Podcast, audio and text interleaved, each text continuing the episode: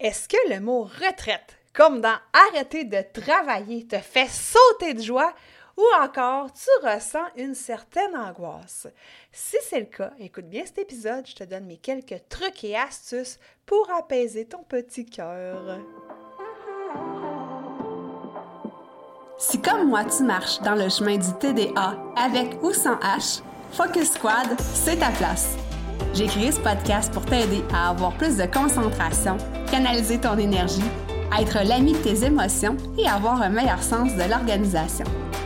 Ici, je te partage les trucs et astuces que j'utilise autant dans mon travail de prof de yoga et de méditation que dans ma vie personnelle pour vivre une vie créative et débordante d'idées, tout en sachant doser le tout avec un peu de clarté mentale et de calme intérieur. Je te fais part de mes découvertes du moment. Je discute avec toi de la vraie vie des défis auxquels on a à faire face en apportant une touche positive et humoristique.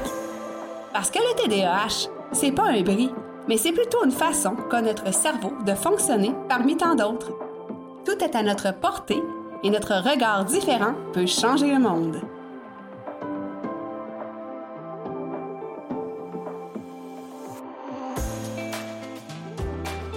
Salut, salut! Bienvenue sur l'épisode 137 de Focus Squad. Et aujourd'hui, je te parle de la retraite. Et là, ben, pas la retraite là, spirituelle euh, d'un jour ou d'une semaine, bref. La retraite quand on arrête de travailler, quand enfin, liberté! bon, je fais bien des blagues, mais euh, prendre sa retraite, quand on vit avec le TDAH, autant ça peut être un moment qui est hyper joyeux, autant ça peut être un moment qui est angoissant. Et c'est de ça dont je veux aller te parler. C'est ce qu'on va aller euh, voir ensemble, comment faire pour rendre ce moment, euh, en fait, mieux le planifier, je te dirais, puis passer des bons moments à la retraite. Avant qu'on entre dans le vif du sujet, comme d'habitude, je te souhaite la bienvenue pour commencer. Je te remercie d'être là, de m'écouter euh, sur ta plateforme d'écoute préférée ou encore peut-être que tu me regardes sur YouTube, qui sait? Et euh, ben, je t'invite à t'abonner. Voilà, parlant de YouTube, abonne-toi sur ma chaîne YouTube. J'ai un objectif euh, pour l'année 2024. Je veux vraiment monter ma chaîne à 1000 abonnés et par la suite plus. Pas parce que euh, j'ai le chiffre 1000 en tête et que je suis une accro des stats, loin de là, mais parce que euh, plus il y a de gens qui m'écoutent, qui me visionnent, bien, plus mon message peut porter loin. Et je sais pertinemment, j'ai des beaux messages que euh, ça vient te toucher. Je sais que ça t'aide dans ton quotidien à mieux te comprendre avec le TDAH. Et ben, écoute, j'ai pas fini de t'en parler. Alors voilà, la parenthèse, je la referme. Et parlant de petits messages que j'ai reçus dernièrement, il y a quelqu'un qui m'a écrit et je te lis son message. Elle dit Je suis enseignante, encore très active, mais plus de fatigue. Ça, c'est sûr, hein? Elle dit Je vois ma retraite arriver. Ça me stresse puisque je n'ai pas d'autre passion que d'enseigner. Quand j'ai reçu ce message-là, c'est venu me toucher parce que mon amoureux est euh, un petit peu plus âgé que moi, mais quand même pas tant. Et il est un jeune retraité depuis deux ans et demi. Et moi, ben, tu sais que, euh, ben, si tu m'écoutes, peut-être que tu viens de, tomber sur mon podcast, mais bref, euh, je suis partie d'une compagnie d'assurance où je travaillais. j'ai travaillé là pendant 13 ans, en fait, et ça fait cinq ans que j'ai quitté. Et je suis devenue travailleur autonome. Mais avec un horaire très flexible parce que depuis que mon amoureux a pris sa retraite, ben, il y a des jours que je travaille, il y a des jours que je travaille moins, il y a des jours que je travaille pas. J'adapte vraiment mon horaire pour euh, vivre avec quelqu'un qui est retraité. Donc, des fois, on se plaît à dire que je suis comme une semi-retraitée. Puis pour moi, la retraite, ça existe comme pas parce que j'aime tellement ce que je fais que je vois pas le jour où est-ce que je vais arrêter de continuer à propulser mon message. Euh, peut-être que euh, ça va être jusqu'à temps que j'aille 90 ans avec des grosses lunettes super épaisses puis euh, des cheveux blancs. Mais bref, tu comprends un peu ce que je veux dire. Alors, ben, c'est mieux me toucher, comme je te dis, parce que je me dis, ah ouais, c'est vrai, il y a des gens qui ne, ne, savent pas vraiment qu'est-ce qui arrive après avoir cessé de travailler, finalement, des fois, on peut se sentir comme un peu dépourvu, euh, on ne sait pas qu'est-ce qu'il y a devant nous, on peut même devenir qu'à se sentir inutile quand on ne sait pas trop quoi faire de ses dix doigts. on peut se sentir isolé aussi. Alors, c'est bien important de planifier sa retraite. Puis, c'est de ce qu'on va parler aujourd'hui, mais je ne te parlerai pas de l'aspect financier, OK? Je ne suis pas une conseillère financière, même que je suis ultra pourrie dans ce domaine-là. Euh, ça, quelqu'un d'autre pourrait t'en parler de la planification financière à la retraite. Moi, je vais donner mes conseils pour mieux se planifier dans ce qu'on fait pour pas euh, se fatiguer, pour vivre une retraite en harmonie avec soi, en fait, pour être bien dans sa retraite.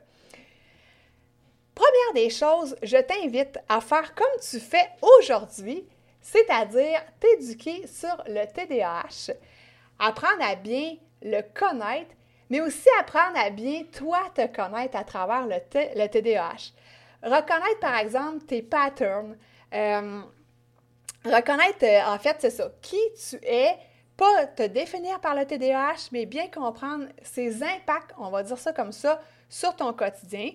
Autant les négatifs que les positifs, parce qu'on se rappelle, il y a beaucoup d'impacts positifs par rapport au TDAH.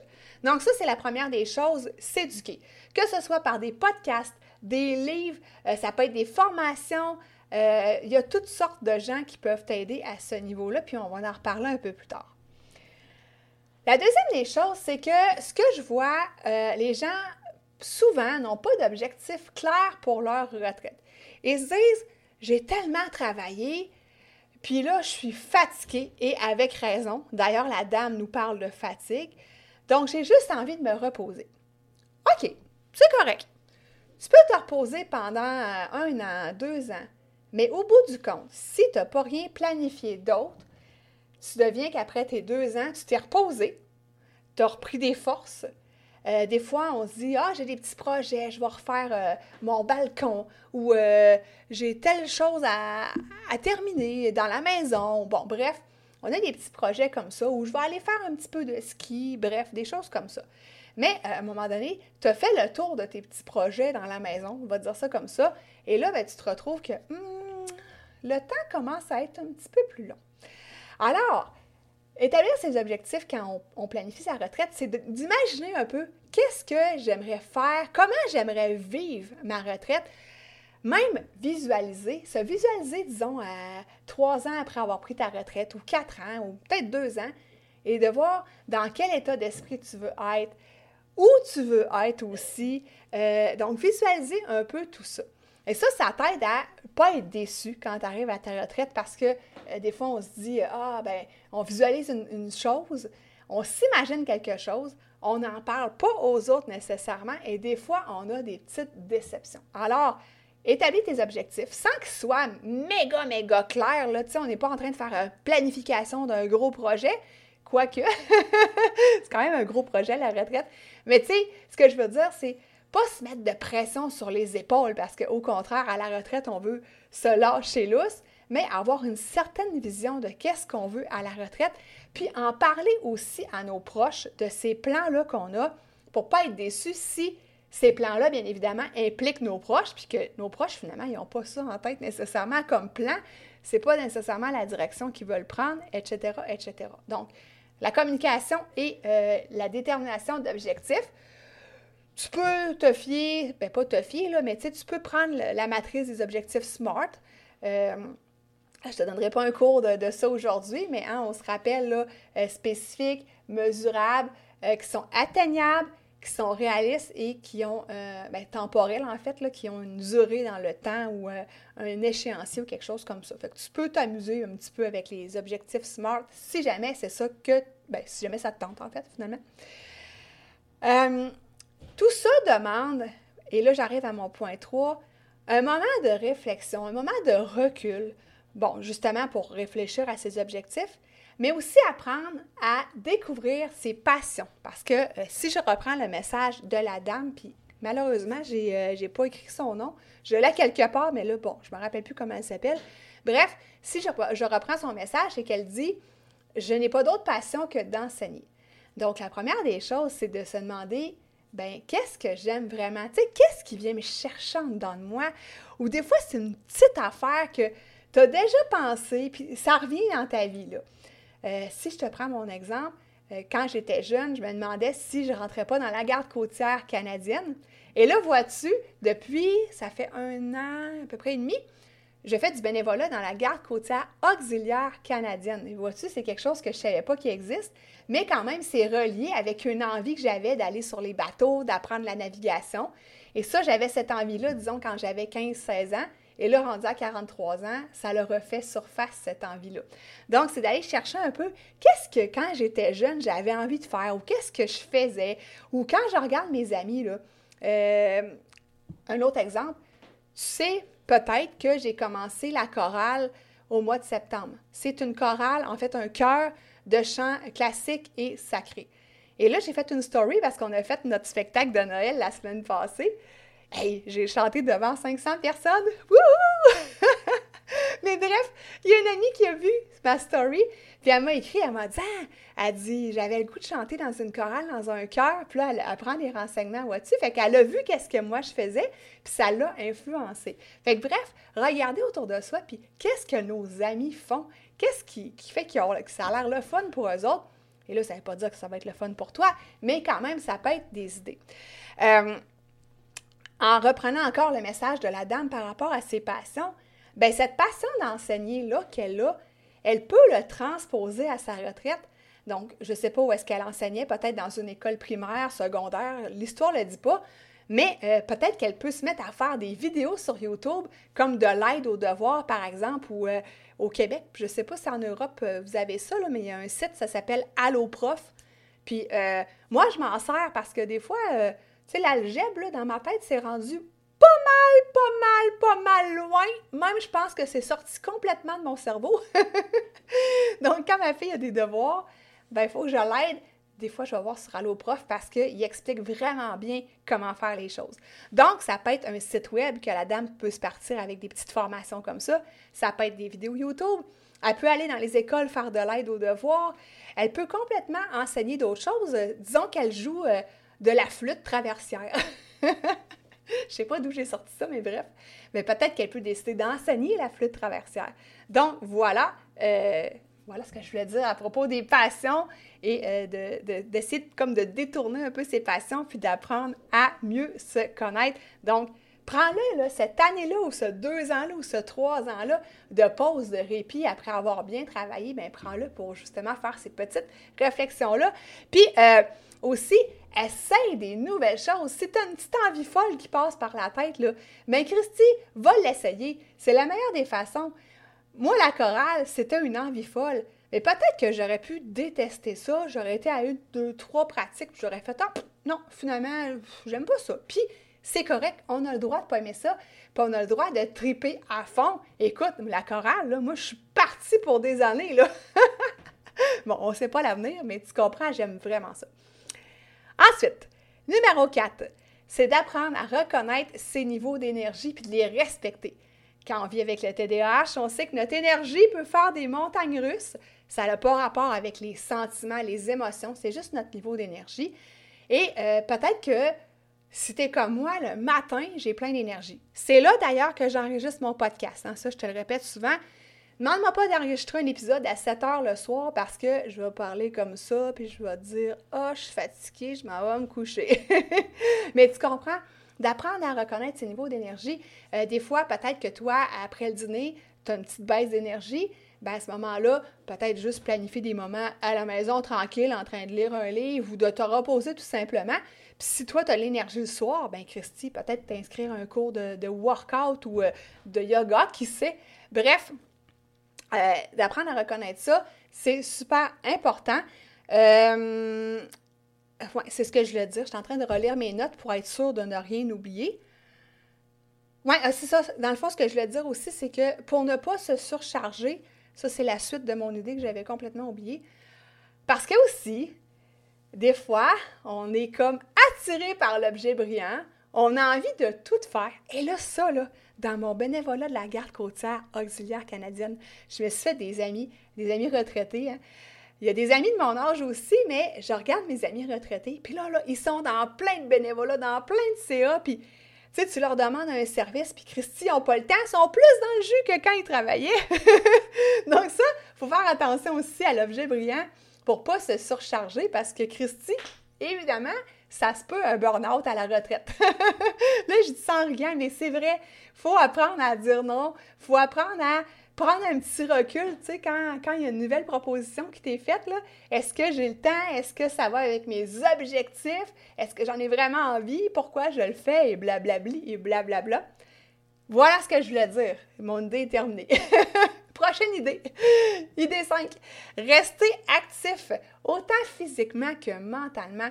Euh, s'entraîner, comme je te disais, il pas longtemps, faire du yoga, euh, faire du ski. Euh, au Québec, la période hivernale est bien entamée. la raquette, whatever le sport que tu as envie de faire, ça peut être à l'intérieur. Et mentalement, de faire de la lecture, tu peux prendre des formations en ligne. Et là, moi, je suis droguée aux formations en ligne, j'en ai plein dans mon ordi. Puis je l'ai fait, hein? C'est pas parce que je fais une accumulation puis une boulimie de formation. Quoique oui, je suis un peu boulimique de formation, mais bref, je l'ai fait, j'aime ça apprendre au quotidien. Ça peut être aller à l'université, il y a plein de cours super intéressants.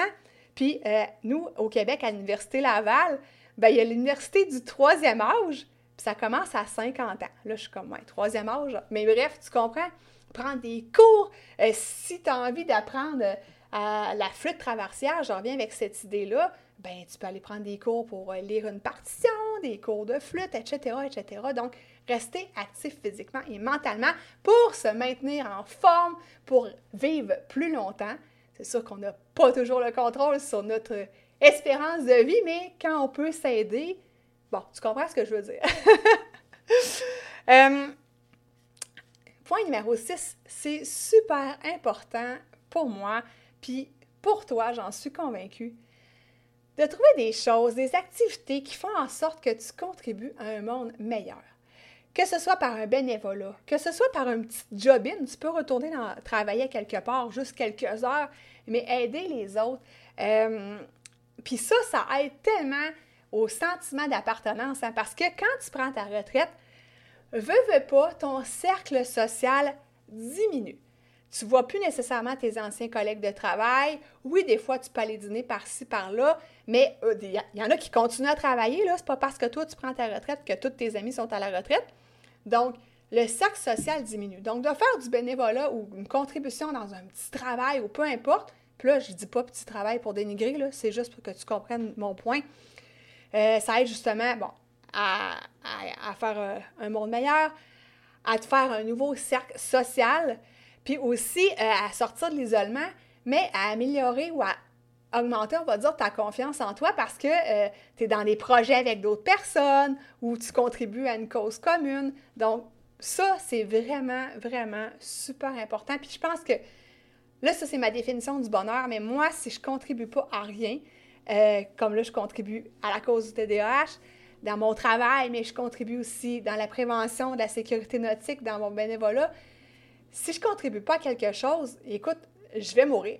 Sincèrement, je vais mourir. C'est pour ça que je te dis que la retraite, pour moi, ça n'existera jamais. Ou jusqu'à un jour que je serai plus capable de marcher, de, mes doigts pourront plus écrire sur le clavier, je pourrai plus te donner de cours de yoga, euh, j'aurais perdu mes cordes vocales, je pourrais plus te parler, peu importe. Mais je vois pas le jour de la retraite. Euh, puis, euh, septième point, si pour toi, le TDAH est encore un gros défi, euh, des choses que tu n'as pas encore adressées, ben c'est le temps de le faire. Euh, tu peux euh, parler à des psys, tu peux parler à des coachs, tu peux prendre des formations en ligne, whatever, mais adresse le TDAH, laisse-le pas te gruger de par ses aspects moins jojo. Euh, puis ça va avec le point 1, d'apprendre à bien se connaître puis d'apprendre à, comprendre le TDAH. Fait que là, je te fais un petit résumé de mes points. Donc, le premier point, c'est justement de s'éduquer sur le TDAH puis d'apprendre à mieux se comprendre à travers le TDAH. Deuxième point, établir des objectifs clairs, des objectifs de retraite. Troisième point, apprendre à découvrir ses passions et peut-être euh, transposer notre travail actuel dans la passion qu'on a, la transposer autrement. Quatrième point, apprendre à reconnaître ses niveaux d'énergie pour ne pas se surcharger. Euh, cinquième point, rester actif physiquement et mentalement. Sixième point, contribuer à un monde meilleur. Septième point, adresser les points euh, plus difficiles du TDAH si ça te nuit dans ta vie au quotidien. Alors voilà, euh, je t'invite à bien t'amuser à ta retraite aussi, à te faire plaisir. Tu as tellement travaillé fort durant toutes ces années-là. Amuse-toi, puis tu sais, crée-toi un rythme de vie peut-être plus smooth, justement, que la vie quand tu travailles, en fait. Un rythme de vie que tu prends ton café quand ça te tente, puis tu t'en vas marcher quand ça te tente, puis, sais, juste pour se faire du bien, se faire plaisir, c'est bien mérité.